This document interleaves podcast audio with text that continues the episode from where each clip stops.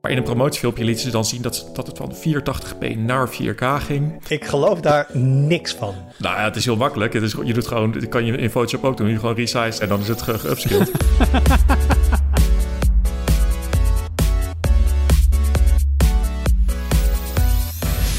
Hoi, leuk dat je luistert. Welkom bij de Tweakers Podcast. Mijn naam is Wout en vandaag zit ik in de podcast met Arnoud Hokke.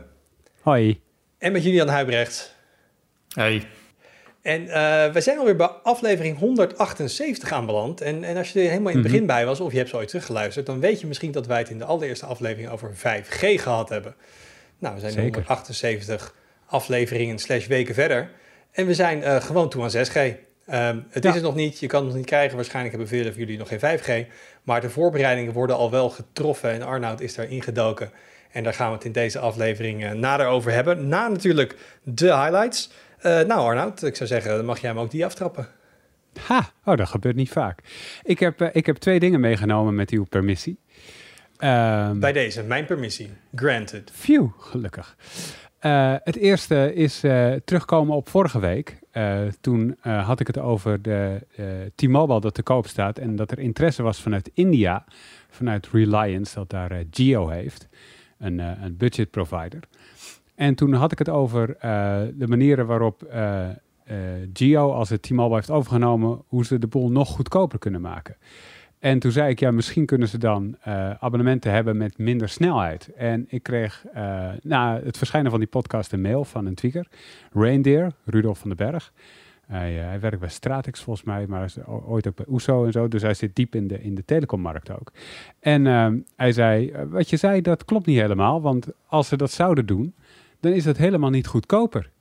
Uh, want als je uh, een systeem moet onderhouden waarin je meer opties voor abonnementen hebt, dan is dat altijd duurder, omdat die uh, logica achter die systemen, die wordt met elke optie die je aanbiedt steeds complexer. Um, en dat kost op termijn dus veel meer dan als je gewoon één optie zou bieden. Dus het goedkoopste wat ze zouden kunnen doen, is gewoon zeggen: hier is de maximale snelheid. Uh, uh, en dat is het enige abonnement dat je hebt. En dat zo goedkoop mogelijk aanbieden. En hij zei ook, ik schat in dat het wellicht zelfs lukt onder de 20 euro. Dat zou, uh, dat zou wellicht mogelijk zijn als ze echt snel marktaandeel willen, willen pakken. Um, en, en dat, dat klinkt eigenlijk wel als een heel logisch verhaal. En het lijkt me ook precies wat ze eigenlijk zouden willen gaan doen. Namelijk met T-Mobile Nederland hier dus inderdaad de prijsvechter uithangen en het zo simpel mogelijk maken aan alle kanten om een marktaandeel te winnen. Simpel is toch weer een andere provider? Ja, dat is weer een andere, ja. maar is, is, was dan het argument dat het lastig is aan de abonnementenkant, dus beheren en verschillende pakketten en betalingen, of aan de netwerkkant dat je verschillende mensen op verschillende snelheden moet throttelen?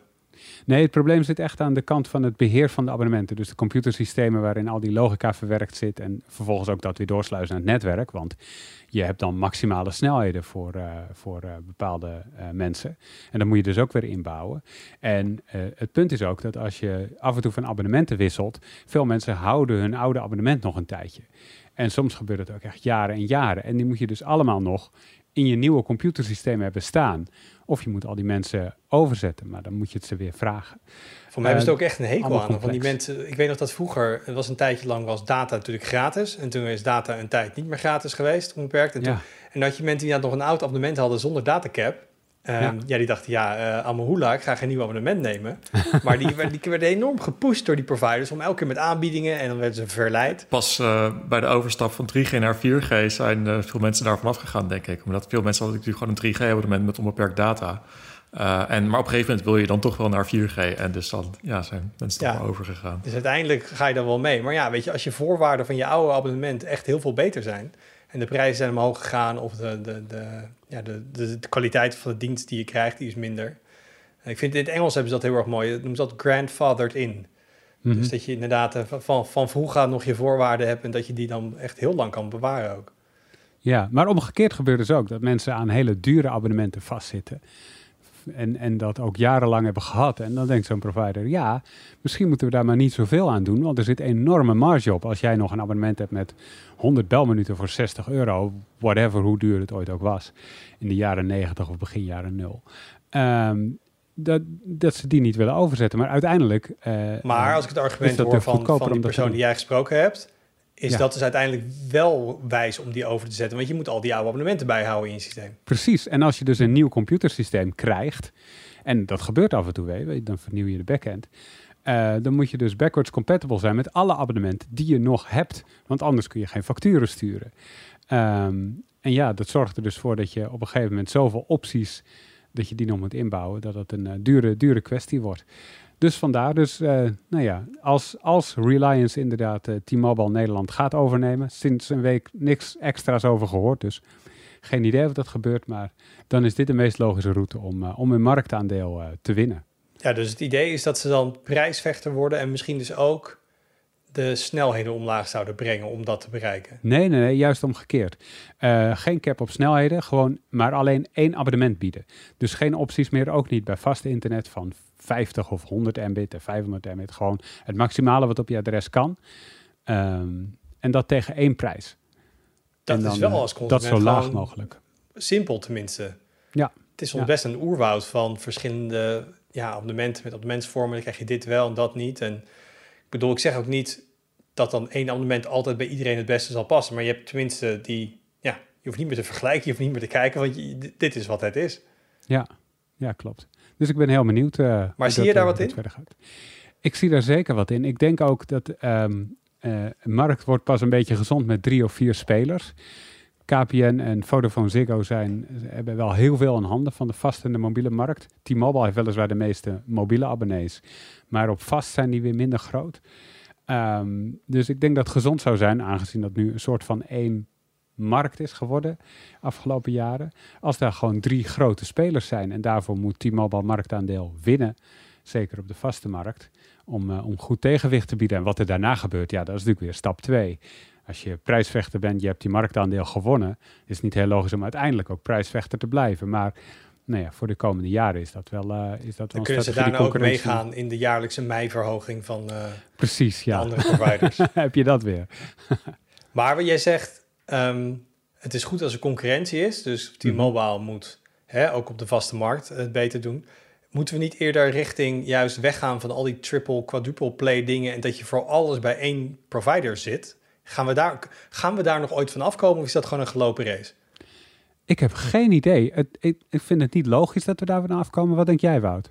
Nou ja, dat, daarom stel ik de vraag. Want het is wel, je wordt zo eh geïncentiveerd. Is dat Nederlands? Ik begrijp wat je Ehm, bedoelt, ja. Ja, de, de- om, om maar gewoon alles bij één partij aan te sluiten. Ja, en ik, ergens vind ik dat hè, als consument, je wil voor een dubbeltje op de eerste rang of twee dubbeltjes. eh, Nederlanders houden altijd wel van een goede deal. Dus aan de ene kant denk je, nou, dat, ik, ik zie wel een reden om dat te doen.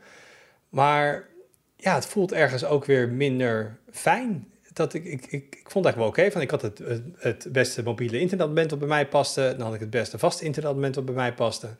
Ehm, en als je het hebt over concurrentie is goed. Als je dus één concurrentie op de mobiele markt hebt en los daarvan een losse markt hebt die de vaste internetmarkt heet.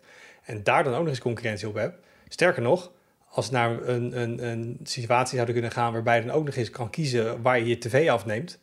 ehm, zoals vroeger. Dan heb je tenminste wel allemaal verschillende markten met meer concurrentie. Ik kan me wel voorstellen dat het voor meer dynamiek zorgt en voor meer ontwikkeling.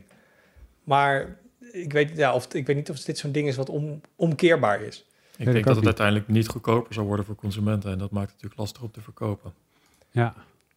Ja, want dat is uiteindelijk de, de, de big Ja, selling point. En op zich, als er maar genoeg aanbieders zijn die allemaal aantrekkelijke combi-pakketten hebben, dan heb je in ieder geval keuze tussen verschillende combi-pakketten. Ja, ik heb er nu expres voor gekozen om een ander, eh, andere mobiele aanbieder te hebben dan mijn aanbieder van thuisinternet. Eh, omdat de een al wel eSIM had eh, destijds en de ander niet. Ehm, en dat wel fijn is met die triple play pakket gaat vaak per huisadres. Dus mijn vrouw heeft dan nog wel het andere abonnement. Dus we hebben ook alle korting. Dus eigenlijk gewoon hè, de, best, de, de beste deal. Maar ja, uiteindelijk als, als iedereen heeft tegenwoordig eSIM. Dus als er dan de volgende keer weer zo'n mail komt met eh, je kan je abonnement verlengen of zo. Dan kan ik me voorstellen als ik dan toch terugga naar mijn vaste aanbieder. Dat het me toch wel weer geld gaat schelen. Het is ook wel echt, als je, dat, als je dat gaat doen en je gaat kijken, zeg maar, voor iedereen in je, in je huis. Als je alleen woont, is makkelijker. Als je met z'n twee woont, is het al ietsjes meer. En als je ook nog kinderen hebt, wordt het nog complexer. Maar eh, je mag er echt een Excel-spreadsheet op nahouden om te kijken wat dan precies het beste, wat, wat de beste voorwaarden zijn en wat bij je past en hoe dat dan het goedkoopste uitkomt. Want dat is nog niet makkelijk, eh, heb ik gemerkt. Dat is, eh, dat is best wel rekenwerk als je eruit wil komen. Ja, moet je nog kijken of je nog een family abonnement Spotify beter kan nemen. En wat voor abonnement je bij Netflix, hoeveel accounts. En... Alright, maar je had twee highlights, Arnoud. Zeker. Het andere, en het andere is gewoon van een heel andere orde. Ehm, maar ik vond het wel de moeite waard om aan te stippen. En het is echt tech, ik kom, er, ik, kom daarbij terug, maar het is een beetje een omweg. Ehm, een paar weken geleden um, las ik via Twitter op Facebook, dat gebeurt tegenwoordig als mensen doorplaatsen, uh, dat uh, een zanger die ik heel erg waardeer, echt al, al jaren, dat hij ongeneeslijk ziek is en niet meer zal genezen. en, dan, en dus binnen afzienbare tijd dood zal gaan. En toen bedacht ik me, ik luister, deze man uit Jan Rot trouwens, hij komt uit Nederland. Ehm, ik luister van deze man echt al jaren zijn muziek, echt al jaren, maar ik heb niks van hem. Ik heb het alleen maar gestreamd, want zo doe ik dat nu al meer dan tien jaar.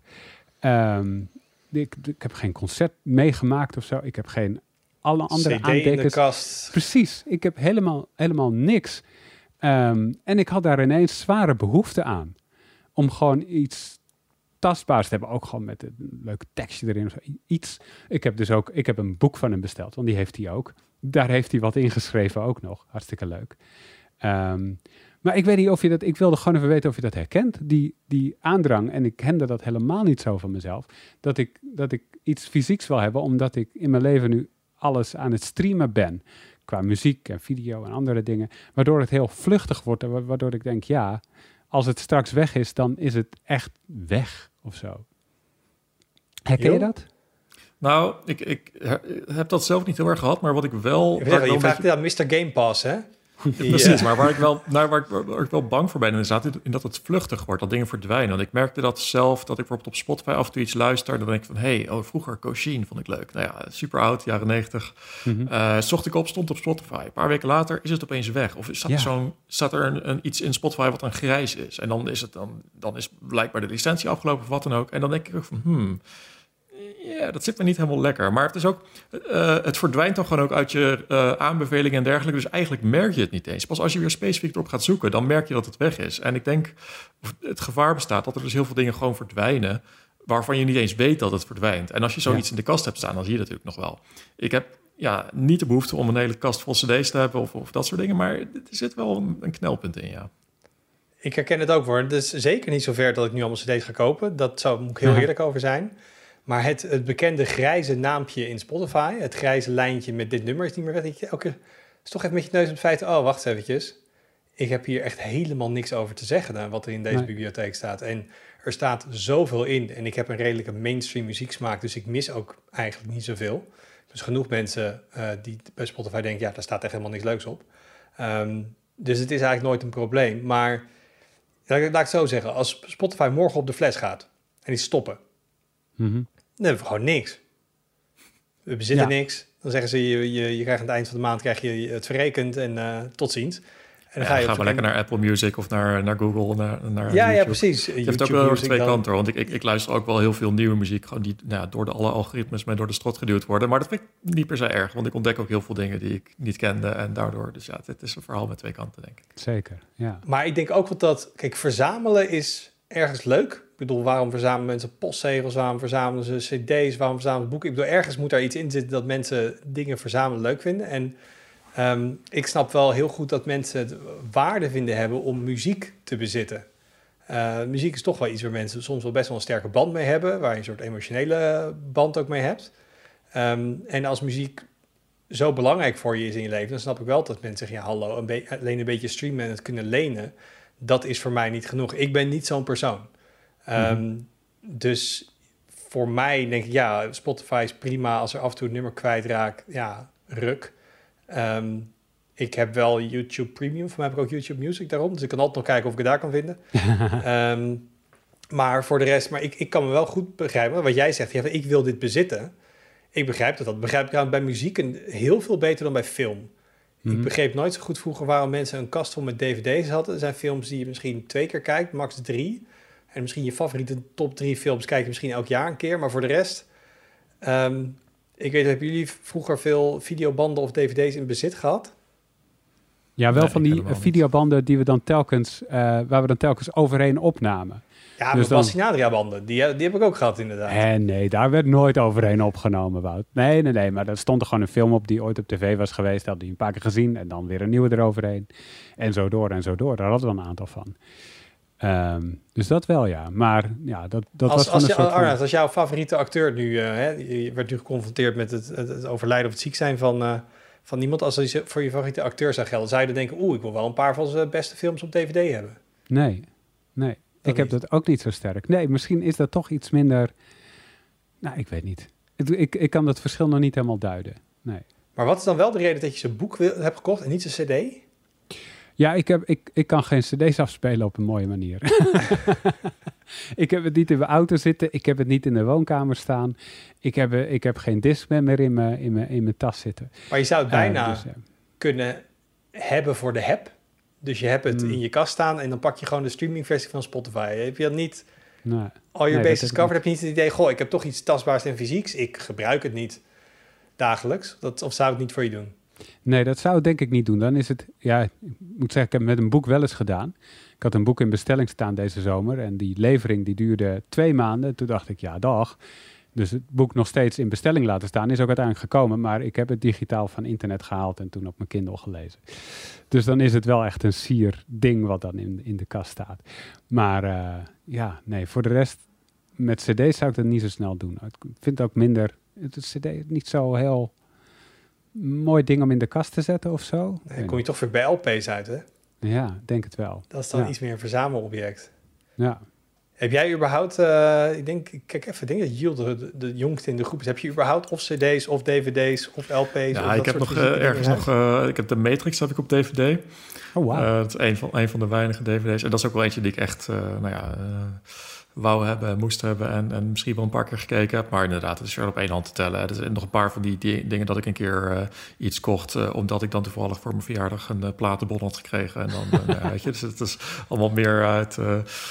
onwil dan uit echt bewust kopen. En dat was natuurlijk ook het tijdperk waarin ik opgroeide, was dat het downloaden, zolang je maar niet uploaden, gewoon legaal was. Dus ja, als je dan tiener bent, waarom zou je het betalen als het ook gratis mag? Dus ja. Eh, en daarna Ja. kwamen de streamingdiensten. Dus dat. eh, Ik vind dat wel leuk om met mensen over muziek te praten of films. En ik vind wel dat fysieke objecten in huis daar een heel mooi aanknopingspunt voor zijn. Dus Hmm, als je ja. iemand hebt die een, een cd-collectie heeft of een, of een boeken, een mooie boekcollectie, dan kun je altijd wel van, hey, goh, ik zie dat je dit hebt staan. En dat, dat, ja, ik vind dat best wel een leuk gespreksonderwerp. En dat heb ik niet. Ik bedoel, als de NOS ooit bij mij langskomt om mij te interviewen, ik kan niet voor een boekenkast gaan staan, zoals ongeveer iedereen doet als je op tv komt. Ehm, ik weet niet, ja, ik, ik kan voor een, eh, een, een desktop-pc gaan staan of iets anders. Maar ik heb dat niet. ja. Toch, ja. Ik vind echt, eh, het hebben van een boekenkast of een kast met cd's, op, vind ik hem bijna gewoon als, als aankleding van je kamer, van je woonkamer. Dat vind ik misschien nog wel, misschien heel gek, de, de, de grootste de waarde hebben. Daarvoor zou ik het af en toe, daarvoor zou ik misschien nog wel willen. Om het dan alsnog gewoon lekker op Kindle te lezen en eh, via Spotify te streamen. Inderdaad, dat, dat leest en luistert wel beter inderdaad. Jul, Intel Arc. ja, ik heb eh, goed nieuws. Eh, concurrentie op de markt voor videokaarten. Dat is natuurlijk altijd welkom. We jarenlang, eh, ja, eigenlijk hebben we alleen maar Nvidia en, eh, en AMD eh, gehad. En eh, Intel is al heel lang bezig met het zelf maken van videokaarten. En deze week hebben ze dan de naam onthuld. Dat wordt eh, Intel Arc met een C. Wat heel gek en- is, want elke, de, elke Intel-fan weet dat je Intel Arc met een K hebt. Ja, Ja, En dat is hun grote online database waar je elke CPU met alle specs in. En menig eh, redacteur bij Tweakers kent die site. Dan komt er weer wat nieuws. Dan moet je weer een oud type nummer opzoeken. En wil je weten wat de TDP was. Dan gingen we even, dat was een werkwoord, gingen we even arken.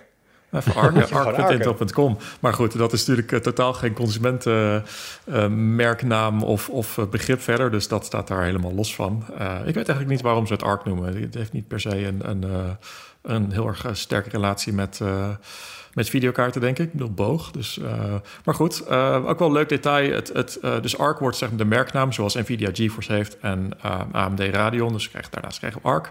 En dan de, de merkkleur die erbij zit is blauw. En ik zag gewoon mooie vergelijkingen op Twitter voorbij komen. Want dan is het plaatje compleet en dan hebben we RGB. Want, RGB. eh, Nvidia rood, is AMD groen, groen, en AMD Nvidia. rood. Dus ja, ja mooi. Ja, het is nou ja, wel leuk. Maar goed, het, ehm, het, is niet echt nieuws dat die kaarten eraan komen. Dat is al, al heel lang, uh, wordt dat gezegd en is er al wat over bekend. En stiekem was de aankondiging van deze week ook alweer een klein beetje een uitstel. Want afgelopen jaar hebben ze toch wel gezegd van nou, de, de eerste videokaart op basis van DG2 komt eind dit jaar uit, eind uh, 2021. En nu is het uh, toch eerste kwartaal 2022 geworden.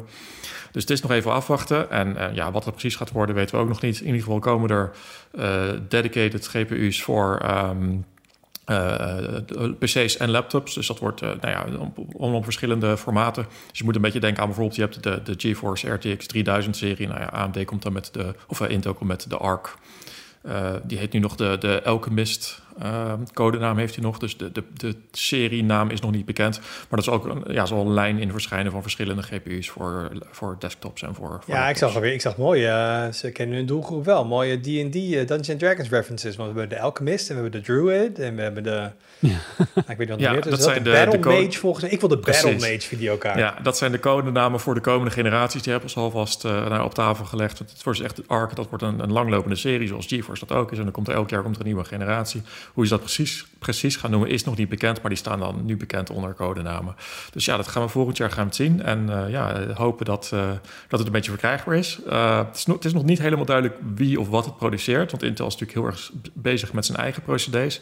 Maar volgens de geruchten gaat dit dan toch door TSMC op 6 nanometer gemaakt worden. Dus ja, die fabriek gaat het ook weer extra druk krijgen. Dus het is nog even afwachten hoe dat gaat. Maar ja, ik ben heel erg benieuwd en ik vind het heel erg leuk dat er echt een derde speler komt. Op en de, de eerste kaart, dat is dan een beetje, dat, dat zit niet helemaal aan de top end, toch? Nee, goed. Het, het, is niet per se één kaart. Het is echt uh, DG2, dat is één GPU en daar komen dan allemaal verschillende varianten van. Dus met, uh, uh, met weinig units voor in de laptop en met veel voor de desktop. En wat de geruchten een beetje zeggen is dat het dan de krachtigste versie rond de RTX 3070 zou zitten. ja, wat behoorlijk high-end is als, als, nou ja, om, om mee in te stappen. En ook wel interessant, uh, Intel komt ook met een eigen upscaling techniek. Wat is natuurlijk helemaal uh, hot and happening met uh, Nvidia met DLSS en AMD met FSR. Intel zou het dan XESS heten. Dat is nog niet helemaal officieel. Ehm, maar dat hebben ze in, in een promotiefilmpje. Access?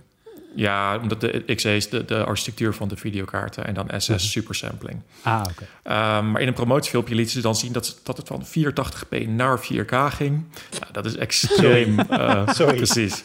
Dat, dat is... Uh, ik geloof daar niks van. Nou ja, het is heel makkelijk. Het is, je doet gewoon, dat kan je in Photoshop ook doen. Je gewoon resize naar, naar gewoon 4K. Gewoon resampling. Precies, en dan is het geupskilled. maar inderdaad, of dat, want het is iets van, van 27 keer groter dan de bronresolutie. En ja... Uh, Do you like pixels? Hier, maar goed, dus, en, en wat ze lieten zien in het filmpje was ook totaal niet op, op resoluties waarop je zou kunnen zien of het echt goed werkt. Maar uh, ja, het is wel interessant. Dat ook um, een van de, de bedenkers van DLSS die bij Nvidia werkt, is sinds een tijdje bij, um, bij Intel in dienst. Dus ja, het is weer lekker aan het schuiven met, uh, met de knappe koppen en daar komt een eigen ja, upscaling algoritme aan. En uh, ja, nou, dat, dat is zeker voor de, de, de lager gepositioneerde chips en bijvoorbeeld laptops kan dat erg uh, nuttig zijn, denk ik.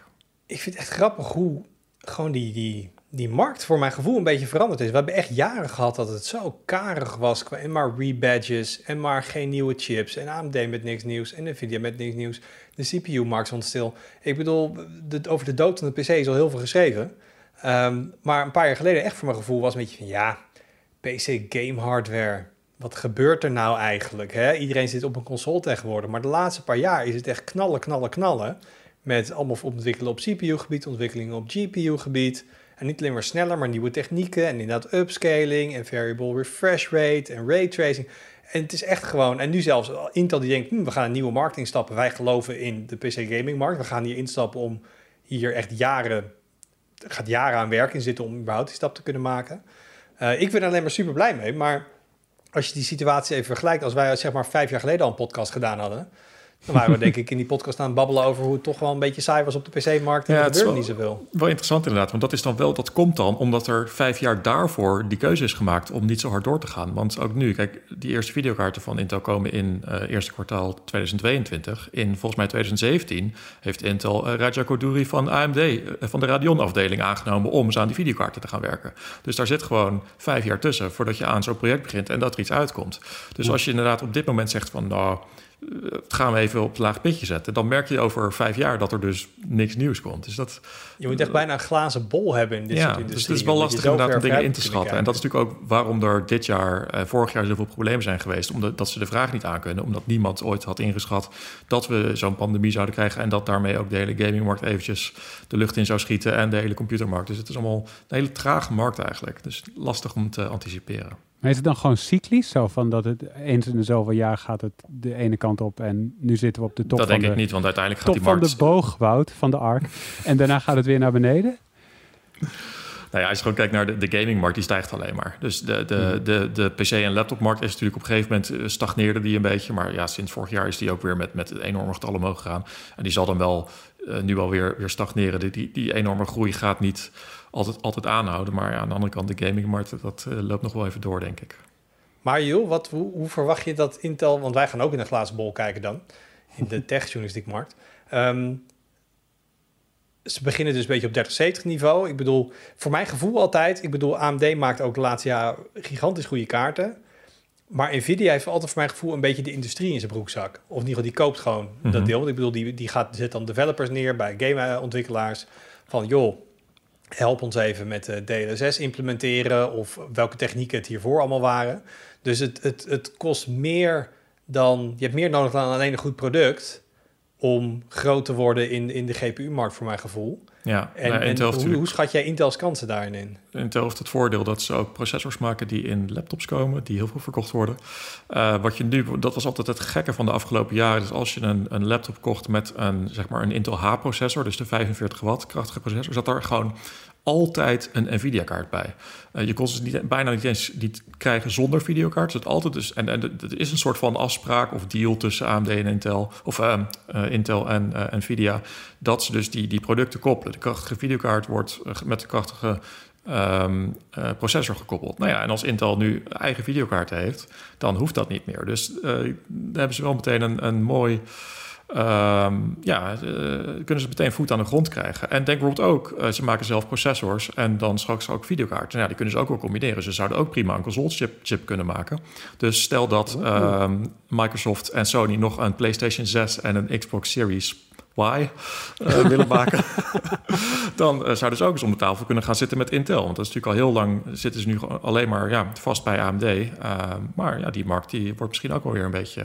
Dus misschien is die markt en die van de gaming laptop, die zijn misschien wel eerder interessant, die van de losse discrete GPU's. Ja, de, die markt is denk ik nu sowieso heel interessant als Intel in staat is om, om begin volgend jaar heel veel videokaarten op de markt te brengen die uh, competitief zijn en verkrijgbaar zijn. Dan denk ik dat ze, uh, dat ze er genoeg kunnen verkopen. Dus ik, even afwachten, ik denk dat iedereen die een kaart heeft die verkrijgbaar is, er genoeg van verkopen. Nou, precies. maar dus, ja, ik denk wel dat, dat die markt zeker ruimte heeft om, om uh, nou ja, voor meer spelers. Want inderdaad, ja, zo'n duopolie van twee spelers, dat is niet al te, geeft niet al te veel keus. Dus ja, meer is welkom. Klopt.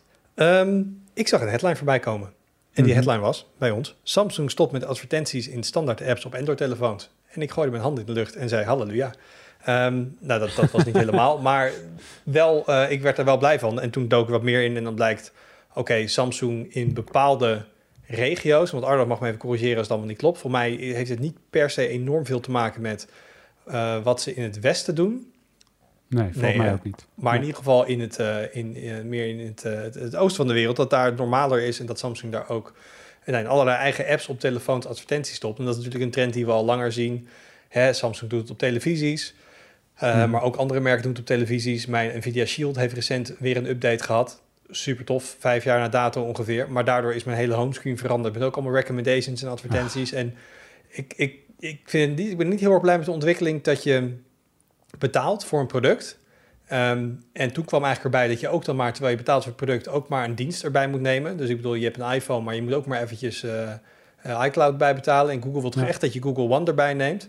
Mm -hmm. uh, dus dan heb je al een product gekocht en dan moet je nog een dienst nemen. En dan gaan ze ook nog eens, terwijl het al van jou is, quote-unquote, er advertenties in stoppen. Um, ja, waar eindigt dat? Dus aan de ene kant dacht ik ik dit las, hey, goed, goed. Maar ik, ja, ik weet niet hoe jullie dit interpreteren. Ik denk niet dat we dit kunnen zien als, als grote kentering van een, van een trend, helaas. Nee, dat denk ik ook niet. En het is een, een, zeg maar, een van de eerste redenen die bij mij opkwam waarom ze ermee zouden stoppen, is denk ik omdat het niet zo heel goed werkt. Nee, ze Ehm. stoppen vanwege de feedback van gebruikers. Zeker. Ik denk dat ze, dat ze eh, even eh, goed een, een, een spreadsheetje erbij hebben gepakt en, en hebben gekeken hoeveel kost dit onderaan de streep en hoeveel levert het op. En dat het getal wat eruit kwam niet met een plus begon, maar met een min. Eh, dus dat er klanten wellicht erom weglopen omdat het negatieve PR oplevert en zo een soort negatieve eh, cyclus op gang brengt. Terwijl aan de andere kant eh, die advertenties wellicht helemaal niet zoveel opbrengen of er niet zoveel interesse van is van adverteren, zo wat dan ook. Dus ik, ik denk dat het zoiets is, meer dan dat ze echt inzien van hé, dit, dit, dit, dit, dit gaat fout en heel veel anderen een stap te ver. Laten we hier maar mee stoppen.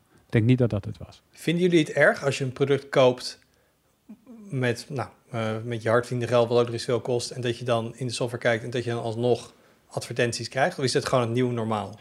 Ik vind dat echt eh, on, eh, onverteerbaar. Ik vind het, ja, nee, kan niet. Kijk, ik, ik, ik snap het nog wel als je een, een Xiaomi-toestel koopt, wat eigenlijk veel te snel is voor, voor wat je ervoor betaalt. Maar als je een, een premium toestel koopt met een premium prijs, dan, ja, dat kan gewoon niet. Dat eh, vind ik, ja, niet, eh, niet kosher. Maar Ja, ik- op, eh, we hadden het over Game Pass. In, in, op de game consoles krijg je daar ook niet gewoon eh, die app stores. Die, en die, die stores die toch vol met aanbiedingen en dingen die gepusht worden. Ja, nou mag ja, het het is binnen een dan- store-omgeving wel. Nou ja, liever ook niet. Maar kijk, dat zou, met de Xbox heb je dan inderdaad, als je, als je, het, het- als je hem opstart, dan zou er, zou- krijg je van die tegeltjes. En dan staat er natuurlijk, ja, af en toe staat er dan een game die gepromoot wordt, is een reclame.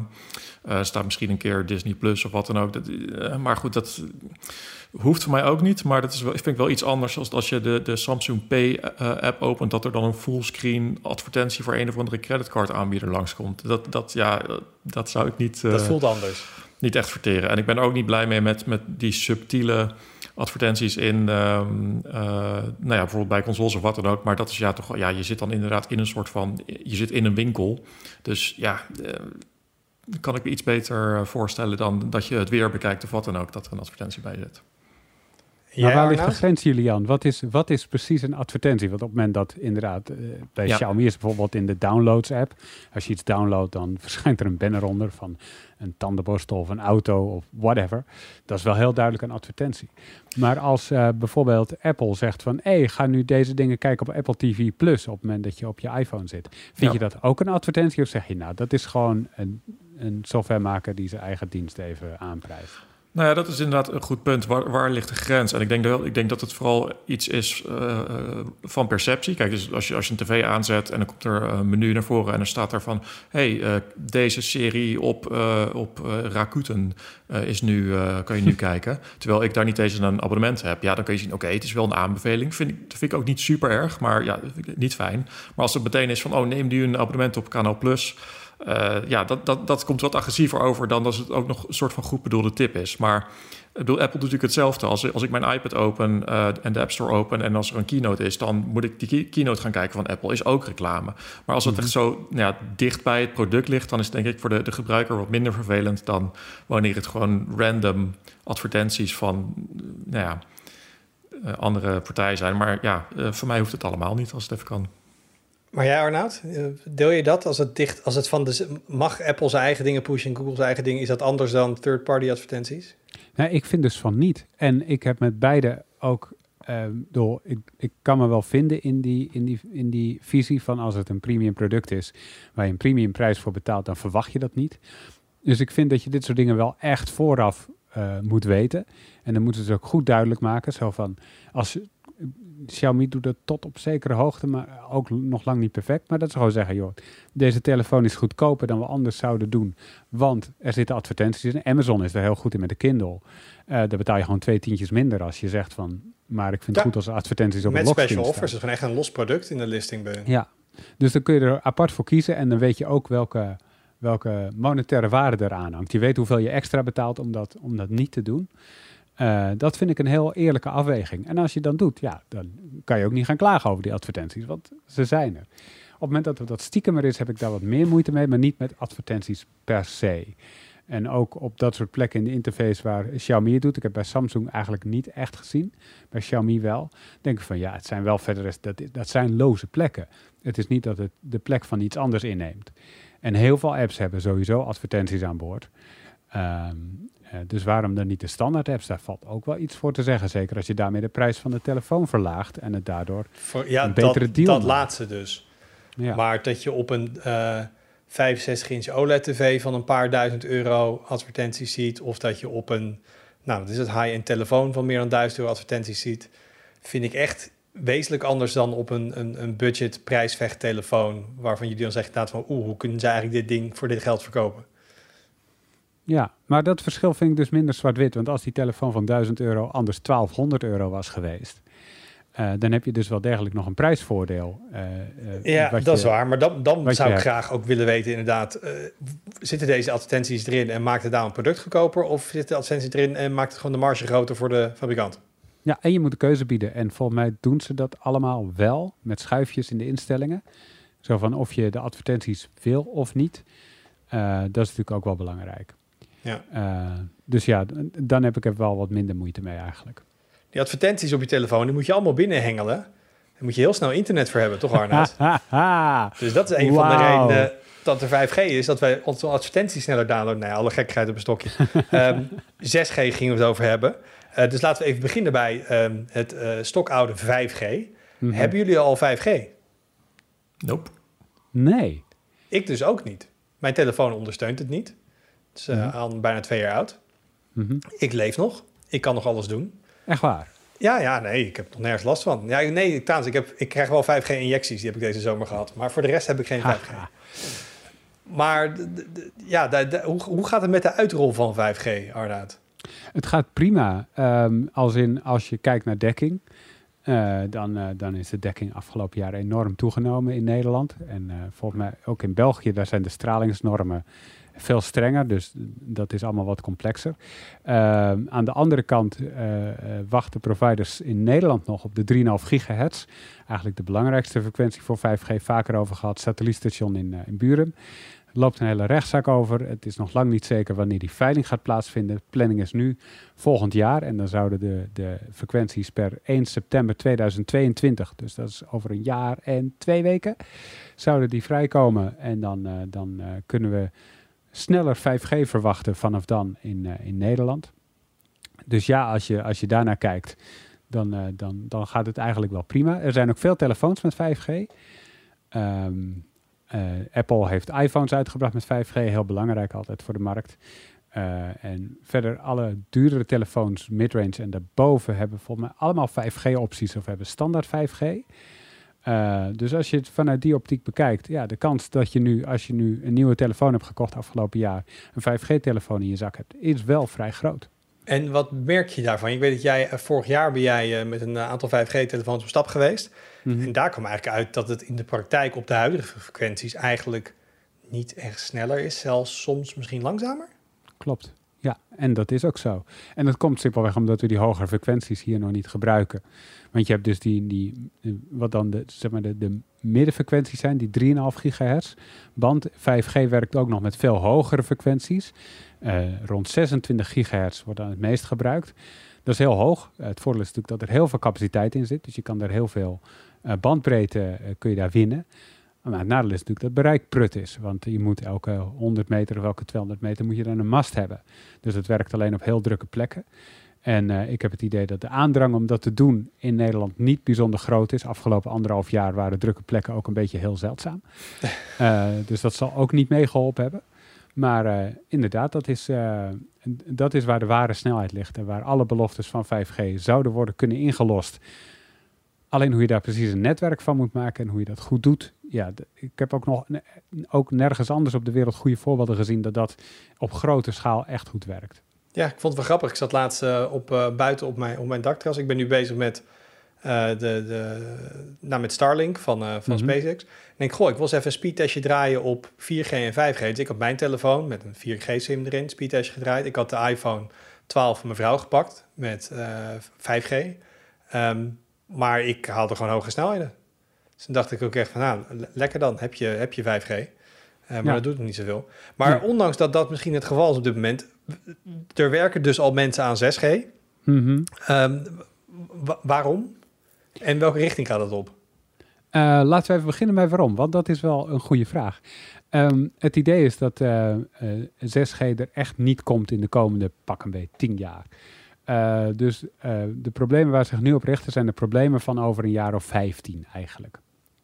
En het idee is dan dat de capaciteit van 5G-netwerken, ondanks dat al die frequenties zijn toegevoegd, uh, door het toegenomen dataverkeer van onze telefoons en van allerlei andere apparaten die we op internet aansluiten en de komende jaren gaan aansluiten, dat het allemaal veel te veel wordt en dat we dus inderdaad een nieuw netwerk nodig hebben uh, die meer capaciteit heeft aan de ene kant en aan de andere kant, en dit is ook een heel belangrijk punt, Ehm, zeker nu het IPCC-rapport over het klimaat uh, deze zomer is uitgekomen, staat dat nog meer in de belangstelling, zeker met alle uh, natuurverschijnselen van afgelopen maanden. Uh, energiezuinigheid. Want als we inderdaad al die capaciteit wel hebben, maar dat doen we met hetzelfde stroomverbruik als nu, voor, voor masten van mobiele netwerken, ja, dan gaat het energieverbruik dus ook mee omhoog. En dat gaat dus ook exponentieel. En ja, dan uh, neemt ineens uh, neemt het veel meer stroom dan, uh, dan, dan nu het geval is. En dat is niet goed voor duurzaamheid op de lange termijn. Dus het stroomverbruik moet, moet eigenlijk ook omlaag. En oké, dus men richt zich daarop. Maar in wat voor fase zitten we nu? Ik bedoel, zijn dit, um, zijn dit wat mensen bij Huawei die bezig zijn, wat mensen bij Ericsson die bezig zijn en denken, god, dit zou 6G kunnen worden? Of zijn er al een soort samenwerkingsverbanden waarin onderzoek gedaan wordt? Hoe, werkt dat op dit moment? Beide. Uh, alle bedrijven apart denken er natuurlijk over na. Daar hebben ze een heel groot belang bij. Want uh, op het moment dat zij de technieken uitvinden die aan de basis liggen van 6G, dan kunnen ze die patenteren. Komt dat in de standaard, dan moet iedereen een licentie bij ze afsluiten. En dus rond 2030, 2040, 2050 krijgen ze constante stroom aan inkomsten uit die licenties. Uh, dus ze hebben er echt belang bij om die technieken uit te vinden. Uh, bovendien zitten overheden er dichtbij. Uh, die willen natuurlijk zorgen dat hun land of hun regio in Europa, is dat vooral Europa breed, vooraan staat bij 6G. Want dan ben je de eerste die de economische mogelijkheden van zo'n nieuw netwerk uh, kan ontsluiten. Dus dan heb je weer nieuwe bedrijven die daar gebruik van kunnen maken. En zo proberen ze economische groei aan te jagen. Um, en uh, smartphonemakers zijn er natuurlijk over aan het nadenken, want die willen de eerste smartphones hebben die 6G aan boord hebben of andere apparatuur. En daar kunnen zij dan weer geld mee verdienen. En dan staan ze ook weer te boek als innovatief en vooruitstrevend. Dus daar hebben ze ook wat mee te winnen. Die zijn er dus allemaal wel mee bezig. En die, uh, wat er nu dan gebeurt, ze gaan allemaal uh, hun visie voor 6G en mogelijke technieken. En dat gaat al best gedetailleerd hoor, maar die gaan ze allemaal publiceren. En uh, dat is nu aan het gebeuren en dat gebeurt de komende 1, 2 jaar. En uiteindelijk gaat er dan overlegd worden door de, door de Telecomunie, de ITU over uh, standaarden. Van hoe moet 6G eruit zien? Welke technieken halen het wel, welke halen het niet? Uh, dat wordt dan een standaard. Uh, welke technieken uiteindelijk onder 6G vallen. En vervolgens wordt de eerste testapparatuur gemaakt. Kijken of het werkt. Kijken hoe je dat in apparaten kan stoppen. En vervolgens gaan we dus apparaten zien die daadwerkelijk ermee werken. En dan komen ook de netwerken. En dan zitten we bij 6G. Maar dan zijn we dus minstens 10 jaar verder. Dus dat duurt wel even. Maar je zegt net zelf, er zijn nu uh, fabrikanten en bedrijven nu bezig met een beetje hun visie. Mm. Over wie hebben we het op dit moment? En, en wat, hebben al, lekt er al wat van die visie naar buiten? Zeker, ja, want heel veel van die, uh, van die uh, onderzoeken en die visies en die whitepapers, die zijn openbaar. Die kan je gewoon vinden op het wereldwijde web. dus dan moet je inderdaad denken aan... nou, Huawei heeft zijn whitepaper nog niet gepubliceerd... maar dat bedrijf zit een beetje in, in lastig vaarwater, zoals we allemaal weten. Uh, dus wellicht heeft dat er iets mee te maken, de politieke situatie. Maar Nokia uh, is er veel mee bezig. Uh, Ericsson. Um, en vanuit overheden en universiteiten komt er veel. In Europa is het een Finse universiteit en eentje in Spanje die ik heb gevonden die er veel mee bezig zijn. Europa heeft ook een programma opgezet, dat heet Hexa X. Onder leiding van Nokia en Nokia Bell Labs, de onderzoeksdivisie. Uh, van Nokia om dat, uh, om dat, om dat uh, een beetje aan te jagen en te zorgen dat er onderzoek komt naar bijvoorbeeld hoe, hoe kun je de capaciteit van netwerken zo erg vergroten dat je het niet meer rekent in gigabit per seconde, maar in terabit per seconde. Nou ja, daarvoor moet er nog een hoop gebeuren. Dus daar zijn ze al mee bezig. En wat zijn de eerste dingen die nu voorgesteld worden qua, qua 3G? We wisten toen we van 4G naar 5G gingen, toen wisten we oké, die hogere frequentiebanden, dat gaat het verschil maken. Dus we gaan wel dingen doen met, met, met modulatie en dat soort dingen. Maar wisten we dat MM-wave, die, die, die double-digit gigahertz banden, dat is zeg maar het grote verschil tussen 4G 4G en 5G? Zijn er al wat dingen genoemd waarvan we kunnen zeggen: oké, dat is dus mogelijk op technisch vlak wat 6G gaat onderscheiden van voorgaande generaties? Ja, en het idee is dit. Ehm, er komen netwerken op nog veel hogere frequenties dan die millimeter wave die, uh, die 5G onderscheidt van 4G. Dus dan moet je denken aan uh, tussen de 100 gigahertz en 300 gigahertz. En misschien zelfs nog wel hoger dan dat. Um, en de bedoeling daarvan is aan de ene kant natuurlijk weer veel meer bandbreedte. Um, en aan de andere kant kunnen netwerken dan uh, dingen gaan waarnemen. Dus objecten en mensen die ertussen lopen. Want de bedoeling is om die energiebesparing mogelijk te maken. Um, moet je uh, zorgen dat netwerken niet overal meer signaal gaan uitstralen. Hè, dat gebeurt met 5G al een beetje met beamforming. De bedoeling is dat, om dat nog veel sterker te doen. En, um, en, en daarvoor moet je weten wat er allemaal in zo'n ruimte gebeurt. Dus je moet het waarnemen. En, uh, en dat kan op die frequenties, omdat je dan overal tegenaan botst. Dat keer dan weer terug. Dus dan, dan kun je dat waarnemen. Dus, en dan, dus bijna, kun je gaan dat het bijna inzetten als een soort radar? Als een soort radar, inderdaad. En uh, daar kan je dan het signaal op aanpassen. En, uh, en met allemaal mooie algoritmes, en dat mag dan weer AI heten, kun je dan zorgen voor het optimale signaal. En, uh, en dat moet dan zorgen voor en dus een, een, veel hogere bandbreedte en dus voor uh, niet nodeloze straling die in de lucht belandt, waardoor het efficiënter wordt. Maar de natuurkunde leert ons, wat we net al zeiden, dat bij die hoge frequenties dat het bereik prut is. Daar kunnen we toch niet omheen? Dus is het nee. dan heel veel meer masten neerzetten? Ja, en zorgen voor een soort van uh, reflectieachtige dingen dat signalen er omheen kunnen. Um, maar hoe dat precies werkt, weten ze ook nog niet. En er is, er is nog veel meer dan dit hoor, wat er nog niet werkt. Want we hebben nog geen apparatuur die zulke hoge snelheden überhaupt aan kan. Uh, de latency moet omlaag, maar ja, je zit gewoon met de snelheid van het licht. Uh, dus de server waarmee je communiceert mag er niet ver weg staan, anders is de latency al te hoog. Uh, dus er zijn heel veel uh, natuurkundige dingen die in de weg staan en waar dan een soort van omheen gewerkt moet worden. Dat, dat ze gaan kijken van oké, we willen dit, maar hoe kunnen we nu zorgen dat dit daadwerkelijk werkt? Dus als je kijkt naar terabit snelheden, uh, wat hebben we dan nog nodig wat er nu niet is? Dus dan heb je het over modems, antennes, zorgen dat masten signalen zo kunnen verspreiden dat je niet elke twee meter een mast hoeft te hebben. dus het zijn allemaal dingen die nog overwonnen moeten worden. En als dat niet gebeurt, ja, dan, dan lukt het niet. Zo simpel ligt het ook. Maar dan lukt het, maar er komt 6G, toch? Ik bedoel, mm -hmm. gewoon puur ja. vanuit een marketingdruk. Dan Zeker. is het misschien iets wat een kleine evolutie is, maar ook kunnen ze deze grote stap niet zetten. Ik kan me niet voorstellen dat deze bedrijven zeggen, nou, 5G, dat waren alle G's die we nodig hadden in deze wereld. Dit was het. nee, dat gaat niet gebeuren.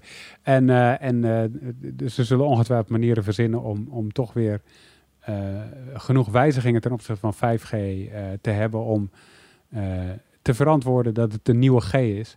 Dus daar maak ik me niet zo druk om. Alleen of, of, of we dan echt naar de terabits gaan, wat met 5G waren, waren de doelen waren ook echt best wel hoog. En ik heb al demo's gezien, dus dat was al echt al een verder stadium. En dat ging dan makkelijk tot 25 gigabit per seconde. Nou, ik heb dat nog niet op mijn telefoon. Um, dus die theorie en de praktijk zit ook nog ver weg. En dat is ook wel lastig, want zelfs als je dat haalt, dan moet je kijken van wat kun je daar precies mee en op welke Ja, precies. Want uiteindelijk, dat, dat was een discussie die bij 5G natuurlijk ook al voerde. Van, heeft de consument nu een snelheidsprobleem of een latencyprobleem op zijn mobiele verbinding? En ik denk dat veel, voor veel mensen het antwoord nee is.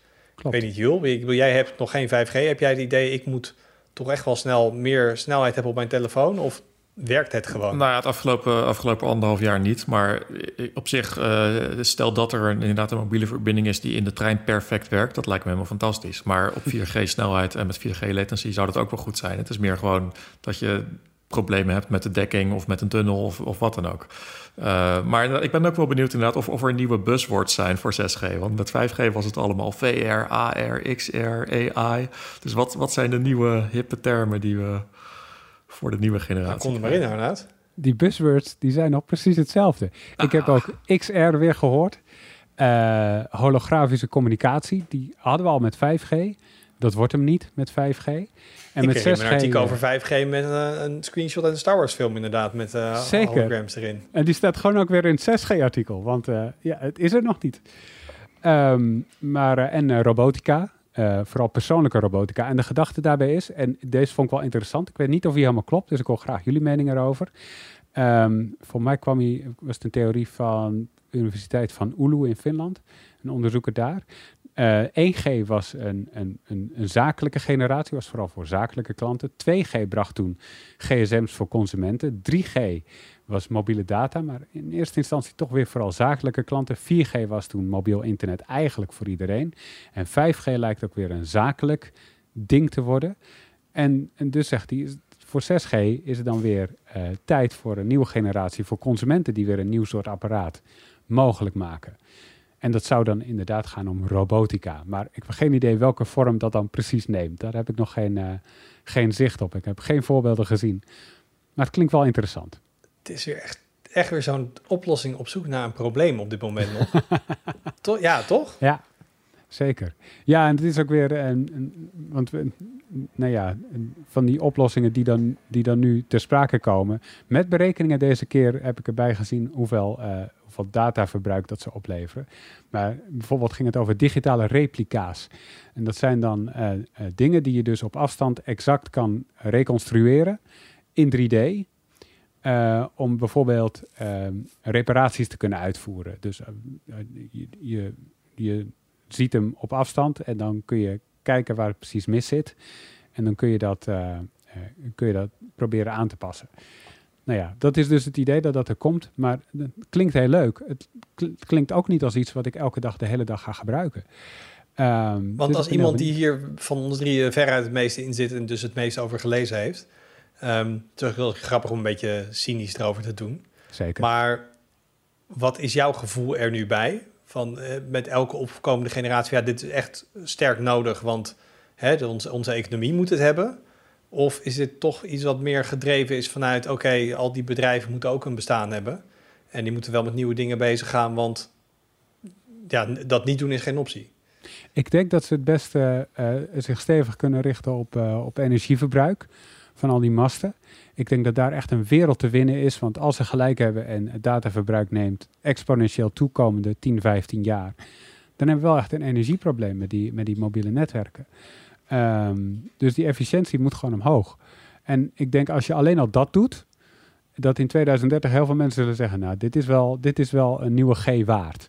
Ja. Uh, ondanks dat het dan misschien helemaal niks extra's biedt of geen spannende nieuwe dingen geeft. Um, Want bij 4G uh, naar 5G, in ieder geval aan de, de clientkant, zagen we dat die eerste modems alweer meer stroom verbruikten. En dus ik, ik weet je, al die hogere snelheden. Ik denk alleen maar aan, uh, er zit natuurlijk veel meer op zo'n netwerk, maar dat laten we even bij smartphones houden. Smartphones zijn er niet elke keer zuiniger op geworden als er een nieuwe netwerkgeneratie was. Zeker. Nee, ik heb het nu echt aan de mastenkant. Hè. Ik bedoel, elke 10 watt die je daarin stopt met 5G, daar krijg je maar 1 watt aan, aan, aan, uh, aan straling voor terug.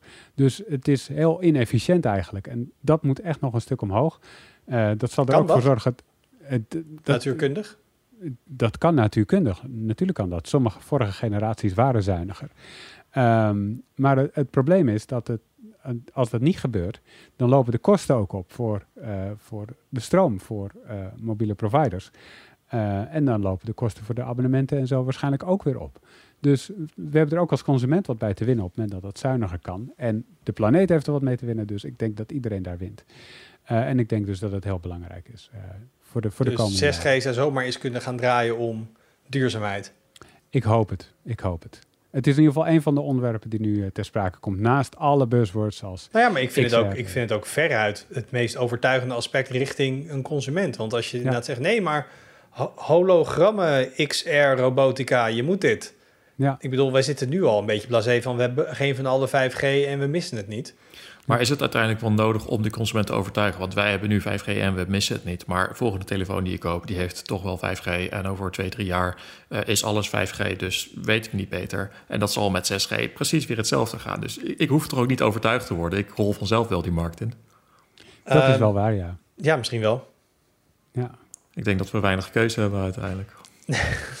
okay, dus gebleken, 6G ja. is gewoon een soort oncoming apocalypse. En uh, je kan, je, je kan run, but you can't hide. Daar komt het op neer. Nee, maar nogmaals, serieus. Ik denk dat het wel de, de, uh, ja, de, de beste reden zou zijn. Dat mensen misschien dan wel, hè, even puur commercieel vanuit um, fabrikanten van smartphones en zo gedacht, dat mensen nu niet denken van ja, ik ga niet upgraden naar 5G, waar moet het voor?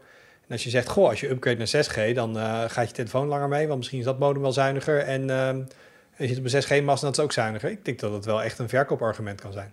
Dat denk ik ook, ja. Ik denk als je dat kan bieden, dan, uh, dan, uh, dan uh, overtuig je Julian wel. Dat denk ik wel. Ja, ik denk ook sowieso, ik, ik, ik ben altijd in voor sneller uh, draadloos internet. Want uh, ook wat nu een beetje dan de belofte van 5G is, draadloos gamen, game streamen, dat soort dingen, is ook nog allemaal best wel problematisch. Mm -hmm. als je gewoon een, een gigantisch snelle draadloze verbinding hebt, kan je gewoon draadloos schermen gaan aansturen. Kan je draadloos VR gaan doen, kan je overal alles je, je game streamen, dat het echt geen nadeel heeft ten opzichte van een, een, een fysieke console. Dus ik denk dat daar sowieso nog wel winst in te halen is. Dus laat maar komen. is toch die gamingmarkt weer, hè? Die gamingmarkt die het gaat doen.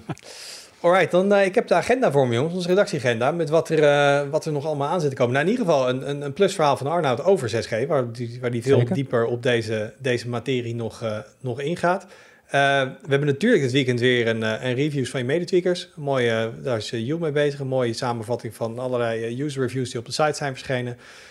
we gaan het hebben over power limits bij CPU's moet je die, nou ja, we hebben het net over gehad, eigenlijk wil je ze zuinig houden, maar wat doet het en, en uh, wat is de impact op performance?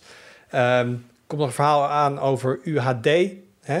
Uh, niet alleen uh, 4K, 8K en ook hoe de content daar beschikbaar voor is. We zijn nog bezig met Flight Simulator. Jongens, we, ook wel echt leuk om even te noemen. we hebben um, een paar weken terug hebben we een soort inzicht gegeven in hoe we tegenwoordig behuizingen testen. We hebben een hele nieuwe testopstelling voor gemaakt. Uh, ook echt hele goede feedback opgekregen trouwens. Was je een van die mensen, dank daarvoor. We zijn nu echt een, een versie 1.5 aan het maken op basis daarvan. En iets vergelijkbaars gaan we met onze CPU luchtkoeler test doen. Dus daar gaan we ook eigenlijk onze eerste draft van publiceren. Jullie meenemen over hoe we dat doen. Um, met daarin dan de hoop dat jullie daar ook nog, uh, nog wat slimme dingen op aan te merken hebben. Zodat we dat uh, verder kunnen, kunnen gaan tunen, dat protocol. Dus dat, dat zit er allemaal aan te komen. Dus het is nog steeds, als je naar buiten kijkt, niet echt hoogzomer. Er is nog niet echt voor ruimte. er zit een reden om naar buiten te gaan. Dus blijf lekker binnen, zou ik zeggen. En uh, hou de frontpage in de gaten. Dan uh, zitten we weer bijna een uur. Dus ik ga jullie weer uh, loslaten en iets anders laten doen. Dankjewel Arnoud. Graag gedaan. Dankjewel Joel. Graag gedaan. Dankjewel voor het luisteren. Uh, heb je feedback? Dan kun je altijd een berichtje achterlaten op de site onder de Geek. Of je kan ons even mailen op podcast.tweakers.net. En we spreken je weer volgende week. Doei.